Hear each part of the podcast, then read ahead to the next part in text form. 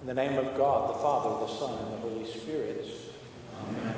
For all the kids and teens up through the 12th grade, including those who are graduating, please come forward.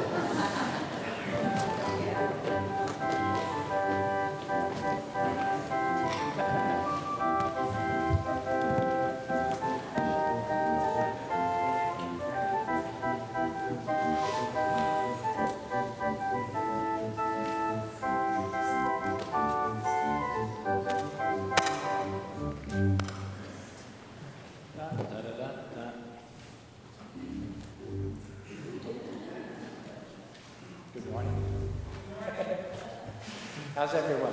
Good. Okay, so we've got like, well, eight here, but nine seniors graduating high school. And this is Holy Trinity Sunday, so before you can actually graduate, you've got to define the fullness and the exact definition of what the Holy Trinity is. No? That's even difficult for me. I tell you what, though, I have believed God is one all my life. I have believed God is one God the Father, God the Son, and God the Holy Spirit all my life. The church has believed God is one God the Father, God the Son, and God the Holy Spirit for 2,000 years. Even before the Council of Nicaea in 325, the church was talking about it in the apostolic age. It's in the scripture, it's in the Old Testament, evidence of the, of the Trinity. The, God uses the word we in heaven. And we just read from Proverbs, wisdom. The Holy Spirit was there with God when He created everything.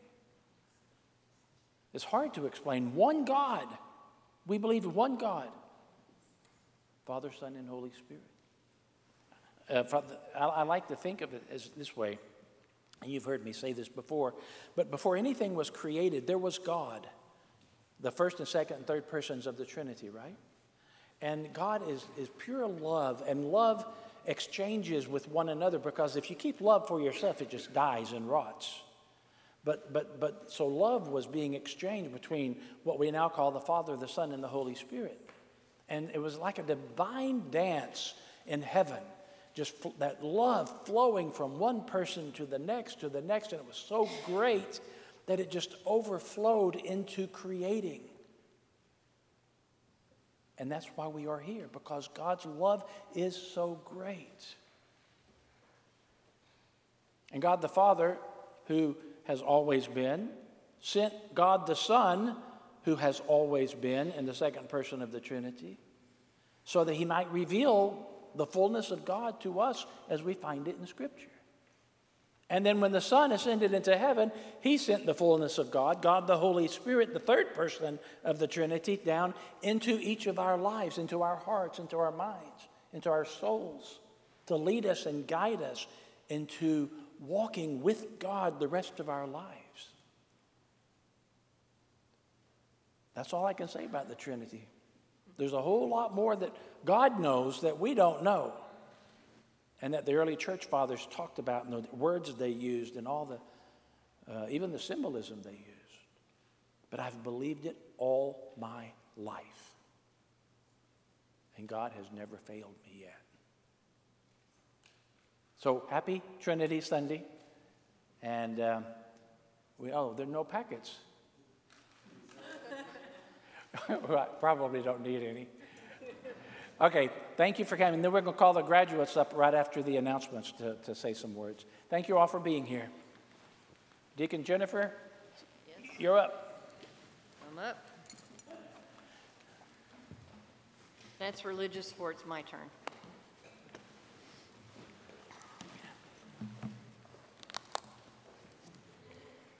First of all, guys, you won't need packets, okay? I won't be that long. And second of all, thank you for getting me out of that one. Good morning, and welcome to Trinity Sunday. Every year, the church, with a capital C, proclaims after Pentecost that there is a Trinity, and that this Trinity consists of three persons the Father, the Son, and the Holy Spirit in a single God. Understanding of the Trinity comes through the work of the Holy Spirit. Therefore, it is appropriate that this mystery is celebrated the first Sunday after Pentecost when the outpouring of the Holy Spirit first occurred. And every year, people are taught once again that this mystery is a fact, whether or not we comprehend it. And in this way, we're a lot like the apostles. We have a lot of truth swirling around in our heads that, to be quite honest, just don't add up. So we make up analogies that sustain us for a while, but then they grow thin. Things like God is like water in three parts, or God is like an apple in three parts, or God is like a man who is a father and a son and a husband. But as we get older, we realize God is not really like any of those things. He's an enigma that we think we can almost grasp, but no, not quite. What are we to do with this? Most of us, most of the time, just accept it and move on. We understand that we can't understand, and we're okay with that. Many ancient fathers with a lot more understanding than we have have said it is so, and that's good enough for us. They surely knew what they were talking about, didn't they? But deep down in our minds, don't we still wonder just a little bit how it can be? The Trinitarian concept is not the only thing we struggle with, though. Truth be told, it's probably one thing we can leave aside quickly in our contemplation of truth. Most of us struggle with just trying to find out what Jesus was talking about in all of his parables and his teachings. And that's probably enough to think about right there. So it was with the apostles. As Jesus stood there in our gospel today, speaking truth into them, they could not get it. And I have to confess, I've always thought that they were sort of dim in general. But I have to correct my thinking. They weren't dim, uneducated, maybe. But they had been with Jesus three years. They were a lot sharper than they had been at the beginning. And I think they probably got it a lot more than I would have had I been there with them from the beginning. So, Remind me to apologize to them when I see them in heaven. As we read today's lesson, Jesus had brought his disciples as far as they could go. His time had come, and though it looked as if he was going to be cut off abruptly by his death, the truth was that he had told them all that the Father had sent him to say. His teaching time was over. Redemption time was at hand.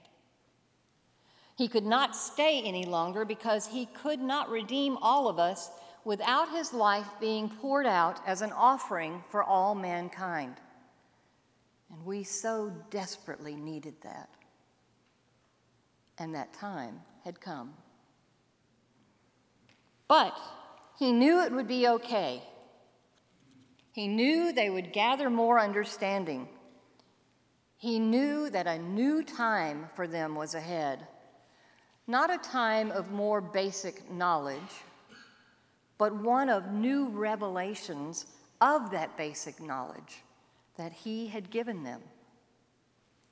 And these new revelations would come through the Holy Spirit. It would be the Spirit who would come and make known to them more about what Jesus meant in his teachings. The apostles would move into the advanced class and understand better what Jesus had imparted to them. As one sermon writer put it, Jesus, as the wise physician, knew their spiritual eyes were diseased. He knew the old ways they had followed for so long were being done away with. He knew the prejudices of their religious background. He knew the weight of those heavy traditions that they had grown up with. He knew their mental habits and their education that would barricade against any changes. But as the wise doctor, he also knew that once the healing of those diseased spiritual eyes had begun, he could not throw full light at their newly restored eyes all at once. So, what he had given them in his three years was just a sliver of light. Now the Holy Spirit would come and gradually pull back curtains and open up shutters to drive out more darkness. The Spirit would give them new understanding of the unchanging truth. And there would come even more light, even more revelation as they were able to grasp it. And so it is with us 2,000 years later. Our first encounter with Jesus is never the full truth all at once. We can only see dimly, as Paul said in 1 Corinthians. Our faces are covered with sin's dirt. Our eyes are blinded by the darkness. But as the Holy Spirit comes to us and begins the cleansing process, dirt and dark are gradually washed away, and we are left with a clearer vision of Jesus. And as we ask for more and more wisdom about Him, the Holy Spirit adds to that light. Or He doesn't, if we choose to shield our eyes from that light, not wanting more, but delighting in the murkiness that we want to think of as full vision. The choice is ours. We go back to the Romans passage and see that Paul knew some would want to stay in that murkiness, in that near shadows knowledge of God. But he encouraged the people to go further. He encouraged and urged them to want more. He reminded them that it's not what we are in ourselves, but who we are in Christ that matters. He told them again how we have this grace through what Jesus did for us so that we can boast not in ourselves and our achievements, but in the promised hope that we will be able to share ourselves with God as He shares Himself with us.